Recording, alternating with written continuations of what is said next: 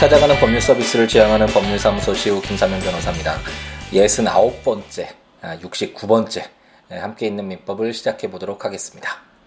어, 지금 이제 토요일 오후, 이제 늦은 오후 시간이 지나가고 있는데요. 아마도 어, 이천십오 년 들어서 오늘이 가장 어, 좋은 날씨, 약간 이제 뭐 덥게도 느껴지는 날씨이긴 하지만 아, 정말 좋은 날씨지 않나라는 생각이 듭니다. 많은 분들이 아마도 어, 이제 야외로 가족들과 함께 아니면 뭐 친구들과 지인들과 함께 어, 여행, 나들이를 많이 나가셨을 것 같은, 어, 나가게끔 만드는 그런 어, 날씨라는 생각이 드는데요. 어, 모두 좋은 날씨 속에 행복한 어, 주말 채우시길 바랍니다. 음, 오늘 사실은 저는 어, 이제 그 가족과 아들, 특히 아들과 함께 어, 낚시를 하러 어, 이제 가기로 예정이 되어 있었는데 어, 이제 아들이 어, 초등학교에 입학하고 나서 이제 점차 성장해 가는 게 느껴지는 게 어, 낚시 그렇게 좋아하고 아빠랑 하는 이런 건 너무 좋아하면서도 어, 이 약속을 깨면서까지 이제 자기 사촌 형 누나들이랑 놀러 가겠다고 어, 고모집에 가겠다라고 이렇게 어, 때를 써서 근데 낚시가 취소되고 이제 고모집에 데려다주고 저는 이제 사무실에 와서 어, 일처리 좀 하면서 함께 있는 민법 이렇게 녹음을 하고 있습니다. 어, 예전에 아들이 정말 어, 낚시를 좋아했는데 특히 영국에서 아, 그 지명이 지금 딱 생각이 나진 않는데 어, 이제 배를 타고 어, 이제 고등어 낚시를 하는 어, 그런 어, 프로그램이 있더라고요. 그래서 그 배를 타고 한두 시간이었나요? 이렇게 어, 바다로 나가서 이렇게 고등어를 잡는데 정말 고기가 어, 너무 많아서 고등어가 너무 많아서 정말 많이 잡았던 생각 기억이 납니다. 어, 그리고 아들이 아빠 몇 마리 잡을 거냐고 이렇게 미리 물어보고 처음엔 안 잡히다가 아들이 계속 지켜보는데 어, 안 잡히니까 당황하게 되더라고요. 그래서 정말 열심히 낚시에 집중해서 결국은 어, 아들과 약속했던 그 고등어 마리수를 다 잡았던 어, 기억이 나는데 어, 고등어 다 잡아서 그게 정말 한, 한 이십 마리, 삼십 마리 됐던 것 같은데 그 고등어를 잡아서 어, 이제 맛있게 며칠 동안 고등어 어, 요리를 해 먹었던 그런 기억이 새롭네요. 그때 좀 좋은 추억을 가지고 있어서인지 아들이 낚시를 좋아해서 가끔가다 낚시를 가자고 이야기를 하는데 얼마 전에 이제 가족끼리 아들을 데리고 저기 김포에 있는 피싱 파크인가요? 그 그곳에 갔었는데. 어, 약간 작고 뭔가 허술해 보이면서도 어, 그래도 아들이 정말 좋아하더라고요. 거기에 있는 아이들이 어, 참 많이 좋아하더라고요. 어, 뭐 금붕어를 이렇게 뜰 채로 어, 잡는 프로그램도 있고 메기를 잡는 낚싯대를 통해서 어, 그런 프로그램도 있고 뭐 미로도 이렇게 찾기도 해놔서 어, 아들이 무척 좋아해서 꼭 다시 한번 오고 싶다. 그리고 거기서 메기를 잡아서 이제 메기 구이를 해 먹는데 그게 너무 맛있었는지 세상에서 제일 맛있는 음식이었다고 얘기하면서 꼭 가자라고 해서 어, 며칠 전에 사실 오늘 이렇게 어, 가기로 약속했었던 건데 음, 이제 아들이 아빠를 버리고 네 사촌 형과 사촌 누나와 놀기 위해서 어, 낚, 그 좋아하는 낚시 약속까지 어, 파기하면서까지 예, 고모집으로 향했네요. 어, 그렇게 돼서. 어, 오늘 만약 그 낚시를 갔으면 또 어, 여러분들 찾아뵙지 못했을 텐데 어, 이렇게 에, 찾아뵙게 되었습니다. 어, 가끔씩 제가 지금 벌써 예순아홉 번째나 되니까 정말 많은 시간이 흘렀잖아요. 그리고 이 시간 동안 정말 많은 이야기를 하다 보니까 특히 뭐 제가 이렇게 준비해서 다 계획적으로 얘기하는 것이 아니라 순간순간 이제 기억, 생각나는 그리고 하고 싶었던 얘기 뭐 이렇게 이야기를 하다 보니까 뭐 어떤 특정 명칭이랄까요? 이런 뭐 상품 이름, 뭐, 에, 뭐 드라마나 아니면 뭐 지금 어, 이런 낚시하는 장소라든지 이런 어, 명칭들이 나올 수 있는데 뭐 아시겠지만 전혀 이해관계랑은 아, 상관없고요. 그냥 제가 경험삼아 그리고 괜찮았던 것, 좋았던 것들 아, 이렇게 말씀드리는 거고 도움이 되시는 분 한번 관심이 있으신 분들은 찾아보고 어, 한번 어, 접하시면 좋을 것들 그런 것들 이야기해 드리는 거니까 음, 전혀 어, 예, 오해하지 마시고 오해하시는 분도 거의 없을 것 같지만 요즘에는 워낙 이런 거에 철저히 해야 되기 때문에 다시 한번 말씀을 드리는 어, 바입니다.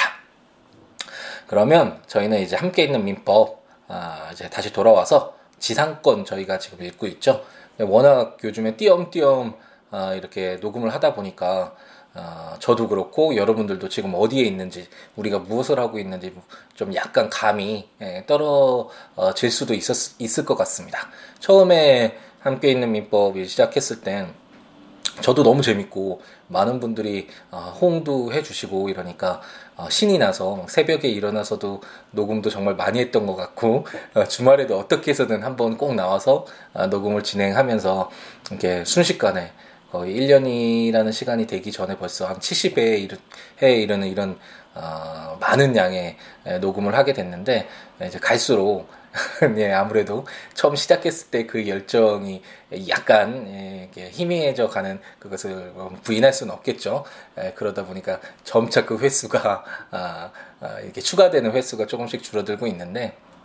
그러니까 처음에 막 자주 할 때는 아, 바로바로 막 이, 삼 일에 한 번씩 하니까 그 전에 어떤 내용이었는지, 그리고 우리가 지금 어떻게 진행하고 있는지에 관한 이런 어떤 감들이 계속 유지될 수 있는데, 뭐 일주일, 십 일, 뭐 늦게는 뭐 십오 일 이런 식으로 길게 늘어지면 아무래도 약간 감이 떨어지는 것은 부인할 수 없을 것 같고, 최대한 일주일에 한 번 정도는 어떤 이런 간격을 맞추기 위해서 더욱 노력해야 되지 않을까라는 그런 생각을 해봅니다. 그럼 이제 민법. 저희가 제가 이 팟캐스트 녹음을 할 때마다 어떤 민법의 전체적인 틀, 그리고 우리가 지금까지 걸어왔던 길을 한번 되짚어 보기 때문에 많은 분들이 이제 어, 뭐 어느 정도의 그림을 그리면서 민법이란 어떤 것이다, 어, 어떤 법률의 기본법이라고 할 수 있는 어, 이런 민법은 이런 것이다 라는 어, 그림을 그리면서 이렇게 쫓아보실 수 있는, 함께 걸어가시는 분들이 많이 계실 것 같은데, 한번 뭐 다시 한번 어, 그려보면서 이 좋은 날씨 속에서 한번 민법의 틀을 어, 좋은 날씨와 민법이 약간 매치가 안 되는 듯한 그런 느낌이 들기도 하지만, 한번 아, 한번 민법을 한번 또 전체를 그려보겠습니다. 제가 처음에 말씀드렸듯이 아, 어떤 법률이라는 법치주의 국가잖아요. 예전에는 뭐, 뭐 원시시대 뭐 이런 것들은 떠나더라도 아, 예전에 에, 국가의 어떤 시스템으로 봤을 때는 그 국왕, 왕, 어떤 전제군주라는 한 사람의 에, 그런 명령, 어, 생각 통을 들이 어떤 어, 사회의 기준이 돼서 어, 그런 것들을 통해서 어떤 국가나 사회가 유지되는 어, 그런 시스템이었던 데 반해서, 이제 어떤 국가가 어, 세분화되고 좀 더 정밀화되고 다양화되고 다변화되면서 한두 사람의 어떤 생각과 의지만으로는 어, 절대 운영될 수 없게 되겠죠. 그런데 이렇게 다양한 어, 사람들이, 수많은 사람들이 모여있는 이 사회에는 어떤 기준은 분명히 필요하잖아요. 그래서 예전에는 음, 어떤 도덕이라든지 윤리, 아, 그게 어떤 유교의 어떤 정말 어, 위대함이라고 할 수 있는데, 어떤 법률이나 강제로 어, 무엇을 요구하는 것이 아니라 사람이 아, 자연스럽게 그렇게 행동해야 된다라고 어, 만들어지는 어떤 규범들, 어, 이런 것들이 어떤 사회의 기준이 어, 됐던 시대도 있지만, 이제 현대 사회로 될수록 어, 뭔, 뭐, 무언가 명확하고 아, 기준이 흔들리면 어, 다양한 사람들의 어떤 바라보는 어, 기준에 따라서 어떤 문제가 다 다르게 해석이 된다면, 그거는 어떤 사회 준칙으로서 어, 인정될 수가 인정되기가 힘들겠죠. 그렇기 때문에 어, 현대 사회는 이제 법률이라는 어, 이런 시스템 하에서 모든 어떤 어, 규정들, 그리고 준칙들, 약속들, 이런 것들을 법률이라는 어, 그 어떤 이름하에 이렇게 규정해 두고, 이 규정에 의해서 어, 운영될 수 있도록, 그리고 어떤 분쟁이 발생됐을 때 이 준칙에 따라서 그 분쟁을 해결할 수 있도록 어떤 사회의 어떤 기준이 되는 근간을 마련해 두고 있는 것이죠. 그게 바로 어떤 법치주의 국가라는 것이 바로 이런 것이다 라고 간단하게 좀 쉽게 설명해 드리면 이렇게 말씀드릴 수가 있을 것 같네요. 어, 그럼 이제 법률이 중요하다, 어떤 사회나 국가가 운영되기 위해서 법률이 중요하다라는 건 알았다. 그럼 민법이 무엇이냐라고 의문이 들 수 있는데, 우선 가장 기본적인 것은 이제 헌법을 봐야 됩니다. 사실상 어, 국가의 가장 기본적인 토대는 그 법, 법 위에 가장 최상위 법이라고 말씀을 들어보셨는지 모르겠는데, 그게 바로 헌법이고, 어, 어떤 국가 예, 어, 어, 국가가 어떻게 구성되는지, 뭐 권력은 어떻게, 뭐 국회, 대통령, 우리 어, 대한민국의 경우에 대통령제죠. 그렇기 때문에 대통령은 어떤 일을 하는지, 어떤 권한을 갖는지, 이런 어떤 국가의 구조에 대한 문제, 그리고 국민들이 갖게 되는 기본권적인 어, 이런 문제들, 뭐 어, 얼마 전에 이제 간통죄 폐지가 됐는데, 어, 이런 간통죄 폐지와 관련돼서 가장 중요했던 것이 음, 성적 자기결정권, 행복주구권, 어, 헌법 십 조죠. 하도 이제 안 본 지 오래됐는데 아마 십 조가 맞을 것 같은데, 그러니까 행복을 추구할 권리가 어, 우리 국민에게 있잖아요. 이런 내용들을 담고 있는 것이 바로 헌법인데, 이런 국민의 기본권들, 어, 그리고 어, 어떤 국가의 어, 기본적인 어, 권력 배분들, 구조, 예, 이런 것들을 담고 있는 가장 큰 상위법이 바로 헌법이고, 이 헌법 외에 이제 가장 크게 바라볼 수 있는 세 가지 틀을 한번 보자면, 제가 그동안은 어, 두 가지 틀로서 어, 민사관계랑 형사관계만 말씀드렸는데, 뭐 행정관계도 여기에 약간은 민사와 비슷하긴 하지만 세 가지로 구분할 수 있을 것 같고, 그냥 쉽게 행정은 빼고 크게 또 어, 예전에 예를 들었듯이 이런 어떤 헌법이라는 국가를 이루고 있는, 그리고 국가의 구성원들의 자유권, 아니 그 기본권을 담고 있는 헌법 그 아래에서 크게 보면 민사에 대한 법률을 규정하고 있는 민법, 그리고 어떤 형사적인 문제를 담고 있는 형법, 이게 가장 큰 두 가지 틀로 볼 수 있고, 형법이라는 것은 이제 국가가 어, 이러이러한 행동을 하면 안 돼라고 어떤 기준을 세워두고, 만약 그 어, 기준을 어, 어기는, 위반하는 행위를 했을 때 국가가, 공권력이, 그러니까 개인의 어떤 사인이 아니라 국가가 어, 그것에 대해서 책임을 부과하는, 뭐 징역형을 산다, 벌금을 얼마 내라, 이런 거 많이 있잖아요. 뭐 어떤 물건을 훔쳤을 때 국가가 너는 뭐 벌금 얼마 내라, 아니면 징역 몇 년을 살아라 라고 이렇게 어떤 기준을 어긋나는 어떤 행위가 있으면 그에 대한 책임을 국가가 묻는 것이 바로 형사관계고, 그런 내용을 담고 있는 것이 바로 형법이라고 할 수 있고, 이에 반해서 민법은 민사관계를 다루고 있습니다. 형사, 형법이 방금 전에 말씀드렸듯이 국가잖아요. 공권력이잖아요. 그에 반해서 민법의 경우는 갑돌이와 을돌이의 분쟁, 또는 갑돌이와 병돌이, 아니면 갑돌이와 A 법인과의 어떤 돈 달라라고 했는, 돈을 빌려갔는데 돈을 갚지 않는다. 그랬을 때 이 둘 사이의 관계를 어떻게 해결할 것인가. 이와 같은 개인 간의 어떤 발생할 수 있는 문제들, 이런 것들에 대한 기, 기준을 담고 있는 것이 바로 민법. 그래서 바로 법률 중에 가장 기본법이고 일반법이라고 말하는 이유가, 아무래도 이런 어떤 형법적인 문제 있잖아요. 절도나 뭐 이런 어떤 국가가 관여하는 것보다는 우리 뭐 지금 오천만 명인가요? 오천만 명에 달하는 이 수많은 개인들 간에 발생하는 이해관계들, 뭐 경제관계들, 이런 것들이 너무 많잖아요. 이 사회에서. 이런 것들을 어, 다루는 민법이 가장 어, 양도 많을 수밖에 없고, 역사도 오래됐을 수밖에 없고, 아, 정말 여러 가지 사례들이 있기 때문에 가장 일반적이고, 그런 것들을 다 사실 규율하기는 쉽지 않아서 이제 개개의 특별법들, 다양한 어떤 구체적인 분야에 대한 법률들이 많이 규정되고 있긴 하지만, 그래도 기본이라는 건 중요하잖아요. 그런 특별법들이 모든 내용을 담을 수 없기 때문에, 만약 거기에 담겨 있지 않은 내용들은 어디에서 찾아봐야 될 거 아니에요? 어떤 기본이 되는 것들을 찾아봐야 되는데, 그때 바로 가장 중심이 돼서 다른 법률에 규정되어 있지 않았을 경우에 어떤 해석에, 그리고 어떤 분쟁 해결의 기준이 되는 것이 바로 아, 민법이다. 그렇기 때문에 민법을 아, 법률 중에 가장 기본법, 일반법이라고 한다. 아, 라고 아, 말씀을 예전에 민법 총칙할 때 이런 내용 한번 말씀드렸던 것 같네요.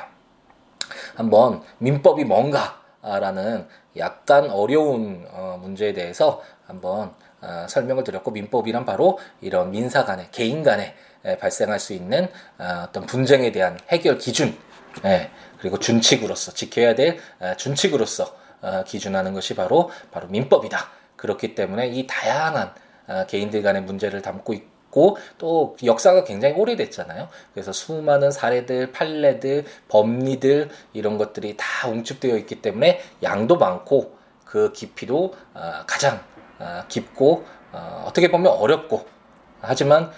가장 알아두어야 될, 일상생활을 하는 데 있어서 가장 기본이 되기 때문에, 항상 기본이 중요하잖아요. 그래서 알아둬야 될 법률이 바로, 바로 어, 민법이다 라고 생각하시면 될 것 같습니다.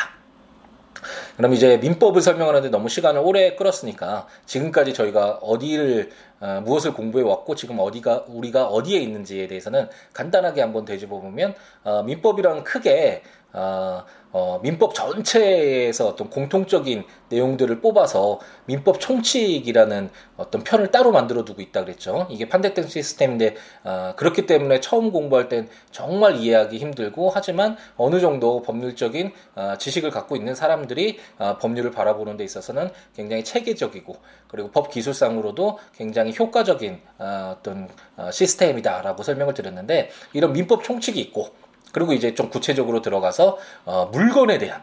내 이 시계 내 거야 라고 했을 때 이 시계에 대한 권리, 이런 권리들을 담고, 이런 어떤 내용들을 담고 있는 물권이라는 것이 있고, 갑돌이가 을돌이한테 돈을 빌려줬을 때 돈 주세요 라고 얘기할 수 있는, 갑돌이와 을돌이 사이의 어떤 관계, 어떤 급부를 요구할 수 있는, 백만 원 빌려줬으면 백만 원을 달라고 요구할 수 있는 권리인 어떤 채권에 대한 내용을 담고 있는 채권, 물권과 채권에 대한 구별에 대해서는 예전에 한번 자세하게 설명을 드렸죠. 이런 물권 편이 있고, 그리고 이런 개인 간의 어떤 급부를 요구할 수 있는 권리인 채권을 담고 있는 채권 편이 또 있고, 어, 이제 그 이외에 어, 이제 어, 가족들 간의 문제, 결혼을 했을 때 어떻게 되는지, 그리고 자식, 자녀가 낳았을 때 어, 뭐 친생자인 경우에는 어떻게 되고, 양자인 경우에는 어떻게 되고, 이런 어떤 친족 관계를 담고 있는 친족 편이 있고, 그리고 어, 어떤 사람이 이제 사망했을 때, 사망한 이후에 어, 그 사람의 어떤 이 어, 어떤 법률 관계를 어떻게 다룰 것인가, 특히 상속 부분과 관련돼서, 그래서 이렇게 상속편을 어, 이 상속편의 내용이 어, 민법을 구, 어, 전체를 구성하고 있습니다.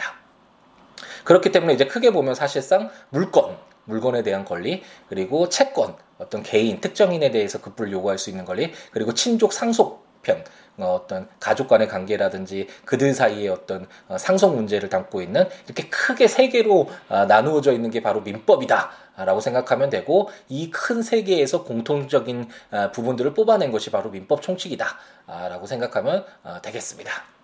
그래서 민법 총칙에서 크게 봤을 때 뭐 총칙 부분 빼고 주체 부분 읽어봤었고, 뭐 미성년자 법이 뭐 생각이 나시죠. 그리고 이제 객체 부분으로서 물건도 뭐 부동산은 뭐고 동산은 뭐고, 이런 내용들 가장 공통적인 내용도 뽑아냈었고, 어, 가장 중요한 어, 개념 중에 하나인 법률 행위, 예, 법률 어떤 의사를 가지고 어떤 목적을 가지고 어떤 행위를 했을 때 그 법률 행위를 어떻게 해석하고 어떤 효과를 부여할 것인가, 뭐 대리도 있고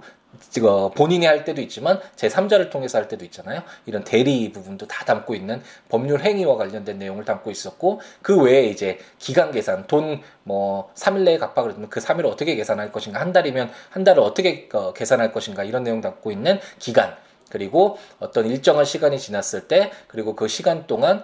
권리자가 권리 행사를 하지 않았을 때 그 권리를 소멸하게 하는 소멸시효 제도까지 담고 있는 것이 바로 민법 총칙이었습니다.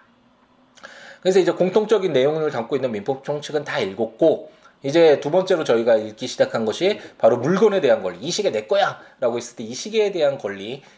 어떤 물건을 저희가 지금 읽고 있는데,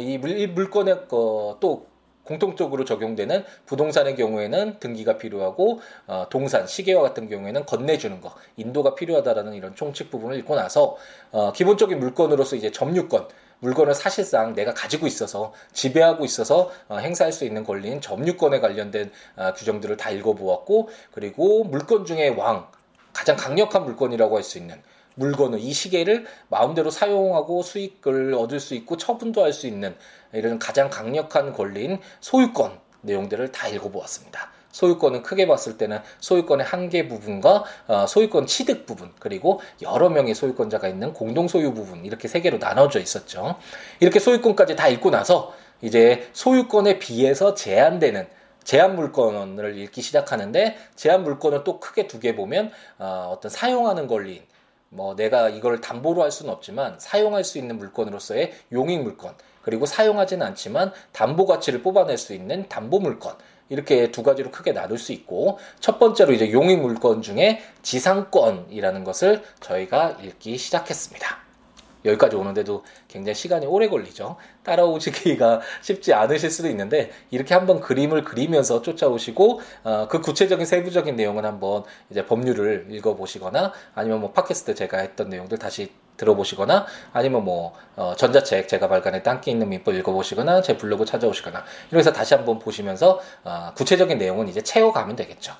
그런데 이걸 전체적인 그림을 그리지 않고 무조건 조문부터 들어가서 공부부터 하면서 뭐 이십 년이다 십 년이다 이런 거 외우기 시작하면 공부 양이 너무 끝도 없어지고 재미도 없고 뭘 하고 있는지도 모르고 이렇게 방황을 하기 때문에 한번 이렇게 큰 그림을 그리면서 공부하는 것이 정말 필요하겠습니다.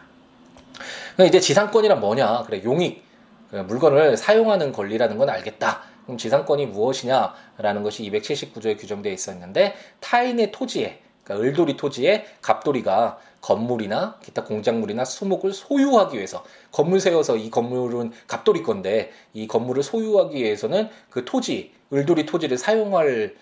권리가 필요하잖아요. 이런 권리를, 이런 사, 이 토지를 사용하는 권리를 바로 지상권이라고 하고, 이 지상권은 딱 생각을 해도 그 건물을 소유하기 위해서니까 오랫동안 그 토지를, 을돌이 토지를 사용하게 해줄 필요가 있겠죠. 건물을 다 세워놨는데 뭐 이 년 뒤에 어, 그 건물, 그 토지 내놔. 그래서 그 토지 위에 건축되어 있는 그 으리으리한 좋은 건물들을 다 어, 파손시켜야 된다면 사회 경제적으로도 어, 굉장히 큰 손해가 발생하겠죠. 그렇기 때문에 아, 지상권은 좀 상당한 기간을 주고 지상권자에게 좀 보호해 줄 필요가 있겠구나라는 것을 추측해 볼 수 있고, 어, 그렇기 때문에 존속 기간이나 뭐 지난 시간에 보았던 지상권자가 갖는 어떤 권리 유리한 점, 뭐 지상권의 경우에는 어, 타인에게 지상권을 양도하거나 또 임대도 줄 수 있다라고 했죠. 마음대로. 그리고 갱신도 청구할 수 있고, 만약 그 갱신을 원하지 않으면 지상권 설정자인 을돌이가 어, 갱신을 원하지 않을 때는 건물을 팔 수도 있고, 건물을 사주세요라고 이런 청구도 할 수 있고, 그리고 갱신에서 존속기간이 굉장히 길게 잡아야 된다는 뭐 이런 어떤 지상권자인 갑돌이를 유리하게 해주는 규정들을 저희가 한번 읽어보았습니다. 그리고 제가 말씀드렸던 것이, 그렇기 때문에 이렇게 지상권자에게 매우 유리한 제도이기 때문에 현실에서 우리 주위에서 지상권이다, 지상권 이런 말을 쉽게 들어보지 못했고, 그 이유는 활발하게 사용되고 있지 않은 어떤 제도라고 할 수 있다. 왜냐하면 지상권자에겐 유리하지만 그 반대 측면인 지상권 설정자인 을돌이로서는 자기 토지를 마음대로 사용 못하고 삼십 년 동안 무려 어 그냥 을돌이, 갑돌이가 어떻게 사용하든 전혀 타치를 못하는 상황이 발생하잖아요. 그렇기 때문에 많이 활발하게 사용되는 권리는 아니다 라는 점까지 설명을 드렸던 것 같습니다. 그럼 지금까지 이백팔십사 조까지 지상권자가, 갑돌이가, 건물의 소유권자인 갑돌이가 매우 유리한 것은 이제 알겠는데, 어, 그래도 어느 정도의 어, 의무가 있어야 되겠죠. 권리를 누리기 위해서, 이익을 누리기 위해선 당연히 이에 합당한 어, 어떤 의무가 있어야 되는데, 이백팔십오 조부터 그럼 지상권자인 갑돌이가 어떤 의무를 지는지 한번 보겠습니다. 제이백팔십오 조는 수거의무 매수청구권이라는 제목으로 제일 항 지상권이 소멸한 때에는 지상권자는 건물, 기타 공작물이나 수목을 수거하여 토지를 원상에 회복하여야 한다. 제이 항 전항의 경우에 지상권 설정자가 상당한 가액을 제공하여 그 공작물이나 수목의 매수를 청구한 때에는 지상권자는 정당한 이유 없이 이를 거절하지 못한다 라고 규정하고 있습니다. 어, 뭐 일반적으로 사실 상식적으로도 어, 우리가 이해할 수 있는 내용인데, 어떤 어, 다른 사람의 소유 물건을 사용을 했다면 그것을 되돌려줄 때 어, 원상대로, 그걸 원상 회복 의무라고 하죠. 원상대로 되돌려줘야 되는 건 사실 뭐 기본적인 상식이겠죠. 어, 나중에 임대차의 경우에도 뭐 이게 전세권의 경우도 계속 이렇게 반복이 되는데, 이백팔십오 조도 어, 이제 지상권이 소멸한 때에는 당연히 갑돌이는 뭐 건물 이게 철거해서 삼십 년 오랫동안 이제 썼으니까 많이 험, 어, 많이 낡았겠죠. 건물이 이제 많이 낡아서 더 이상 사용 가치가 없어 뭐 지니까 더 이상 뭐 지상권에서 갱신하지 않거나 이랬겠죠. 어쨌든 어, 이제 다 을돌이 토지를 돌려줄 때에는 건물 같은 거 다 이제 없애서 원래 처음 그 토지를 어, 지상권을 설정받았을 때 그 원상대로 회복해서 돌려줘야 한다라는 점을 어, 규정하고 있고,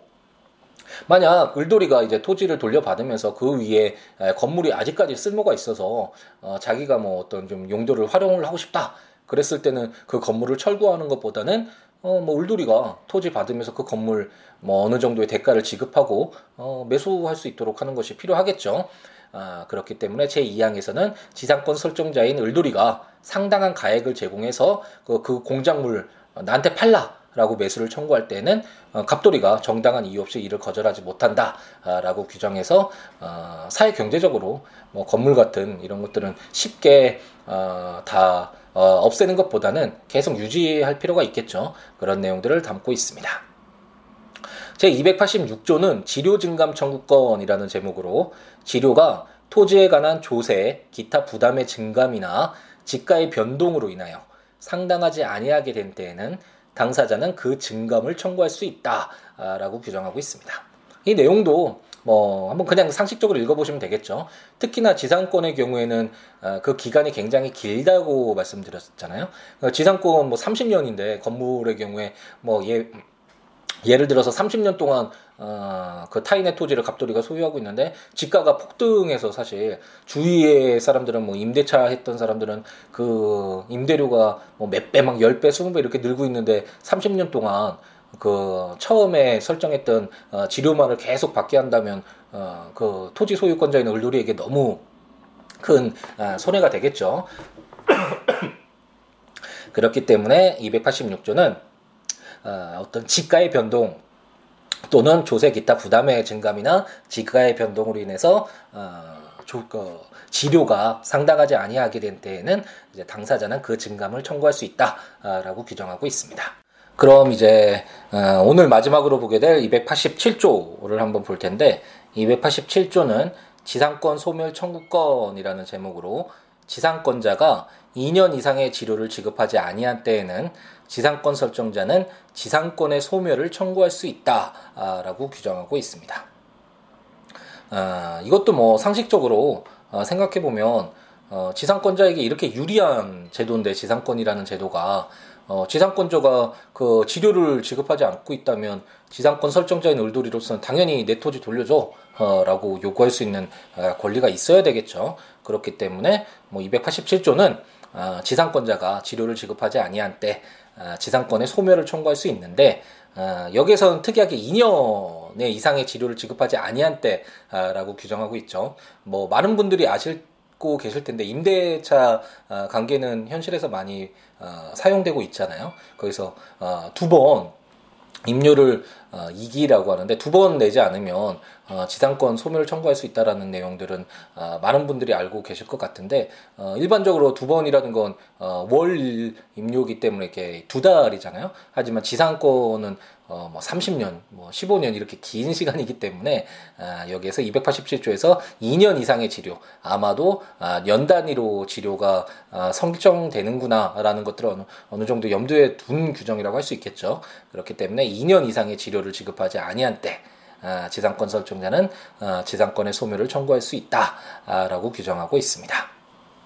그래서 이제 오늘 아, 그동안 어, 한 두 주에 걸쳐서 지상권을 시작하면서 어, 지상권이라는 것이 어떤 내용이고 어, 지상권자에게 상당히 유리한 어, 규정들을 담고 있다라는 것을 어, 지난 시간까지 읽었는데 이번 시간에는 어, 이렇게 유리한 지상권자에게 유리한 어, 지상권 제도지만 어, 지상권자에게도 갑돌이도 어, 어떤 뭐 수거 나중에 어, 지상권이 소멸하고 나서 토지를 원상 어, 회복해서 어, 을돌이에게 어, 주어야 하고. 그리고 을돌이가 만약 그 남아있는 건물 나한테 팔아라고 하면 정당한 이유 없이 거절하지 못하고 어 뭐 지료가 너무 급박하게 어 상승했을 때 그러면 이게 상당하지 아니할 때 그리고 기존에 에 갑돌이와 을돌이가 체결하고 있었던 지료가 너무 뭐 낮거나 너무 높거나 어쨌든 상당하지 않을 때 그 높여달라 줄여달라 지료를 어 라고 청구할 수 있다라는 내용 어 그리고 어 지상권자가 이 년 이상 지료를 지급하지 아니한 때 지상권 설정자인 을돌이가 지상권의 소멸을 청구할 수 있다라는 내용까지 지상권자의 어느 정도의 의무 내용들을 담고 있는 규정들을 지금까지 살펴보았습니다. 이제 지상권에 관련된 규정은 네 개의 조문이 남아있는데 아마 다음 시간에 어느 정도 마무리가 될 수 있을 것 같고 그 이후에는 이제 지역권, 또 다른 용익물권으로서의 지역권. 지역권도 사실상 처음 들어보시는 분들이 많을 텐데 에, 그만큼 현실 속에서 많이 사용되지 않는 어, 규정이라는 것을 알 수 있죠. 에, 이런 지역권. 그리고 그 이후에 이제 전세권. 어, 약간 우리가 쓰고 있는 전세랑은 다르지만 어, 전세권이 어떤 건지와 관련된 규정들을 한번 읽어보도록 하겠습니다. 어, 제가 오늘 이제, 어, 이렇게 함께 있는 민법 팟캐스트를 진행하면서 말씀을 잠깐 드렸는데 어, 되돌아보는 이렇게 큰 그림을 그릴 때 한번 제가 말씀드리는 그 순서에 따라서 그리고 그 진행 방향에 따라서 한번 같이 그려보고 큰 그림을 그려보시고 이제 구체적인 내용을 담는 것은 물론 제가 읽어드리고 그것에 대해서 설명도 드리긴 하지만 한 번씩은 어, 스스로 되돌아보는 과정이 필요하잖아요. 그럴 때 어, 이제 국가법령정보센터 인터넷 치셔서 어, 어떤 현행 법률, 우리 국, 어, 한국에서 시행되고 있는 법률 모두 검색해 볼 수 있으니까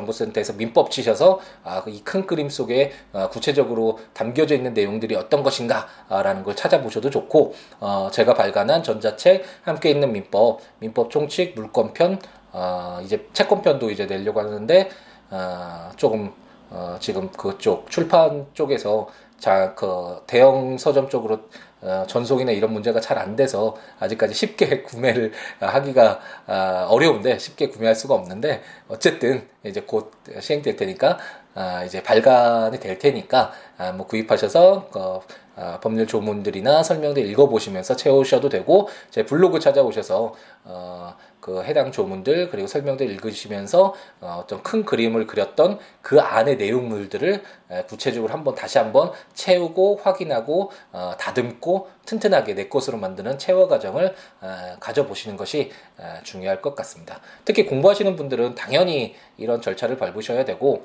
어, 저, 이, 제가 처음 시작했을 때 함께 있는 민법의 어떤 기본 취지인 법률과 친해지기, 법률이란 이런 것이다 라고 어, 가까워질 수 있는 기회를 갖기 위해서 가볍게 듣는 분들도 어, 이렇게 듣기만 하시는 것도 어, 좋지만 들으셔도 어느 정도 어, 친근해지는 효과는 있을 거라고 장담을 하지만 아, 그래도 가끔씩은 한 번씩 이렇게 법률들 그리고 설명들 읽어보시면서 어, 제가 이렇게 말씀드렸던 내용들이 어떤 것이었나라는 것을 눈으로 이렇게 확인하고 어, 머릿속으로 알려주는 어, 이런 과정들이 있으면 더욱더 쉽게 에, 법률과 친해질 수 있는 기회를 갖지 않을까, 가질 수 있지 않을까라는 생각이 어, 듭니다. 아, 그래서 이렇게 한 번씩 찾아보시면서 들으시면 되겠고 저에게 개인적으로 연락을 취하고 싶으신 분들은 아, 시우로 닷 넷, 시우로 닷 넷 제 블로그니까 아, 이쪽에 오셔서 아, 블로그 함께 있는 민법도 보시고 뭐 블로그 찾아오신 분들은 아, 많이 아시겠지만 뭐 다양한 내용들 있잖아요. 제가 뭐 여러 가지 단상들이랄까요, 뭐 생각하는 내용들도 담기도 하고 뭐 노노와 관련된 내용도 있고 어, 법률과 관련돼서 제가 사건 담당하면서 어, 했던 내용들, 기본적인 내용들이나 뭐 재판상 이용과 관련된 판례들 내용들도 담겨 있고 어, 영국 또 생활 제가 경험했던 내용들 그 사진을 통해서 이런 내용들 담겨 있으니까 어, 찾아오셔서 한번 구경하시고 어, 그리고 저 댓글 이렇게 어, 댓글이나 뭐 응원의 메시지 남겨주시면 제가 더 어, 열정적으로 열심히 더 잘할 수 있으니까 어, 남겨주시면 더 좋을 것 같고 어, 또는 뭐 전화로 공이 육구오구 구구칠공 전화 주시거나 아니면 시우로 시우로 골뱅이 지메일 닷컴 메일 주시거나 아니면 트위터 닷컴 시우로 예, 에스엔에스를 통해서도 어, 저에게 연락을 주시면 제가 최대한 어, 연락을 드려서 인연을 맺어가도록 어, 노력하겠습니다. 오늘 정말 좋은 날씨인데 아, 아직도 너무 어, 창문 밖으로 세상이 너무 맑네요. 맑고 깨끗한 아주 기분 좋게 만드는 어, 그런 자연인 것 같습니다. 어, 이렇게 좋은 날씨 행복하게 토요일 잘 채우시고 일요일도 잘 행복하게 채우신 뒤 다음 주 한 주도 어, 힘차게 시작할 수 있도록 충전되는 그런 주말이 되었으면 좋겠습니다. 다음 시간에 뵙겠습니다. 감사합니다.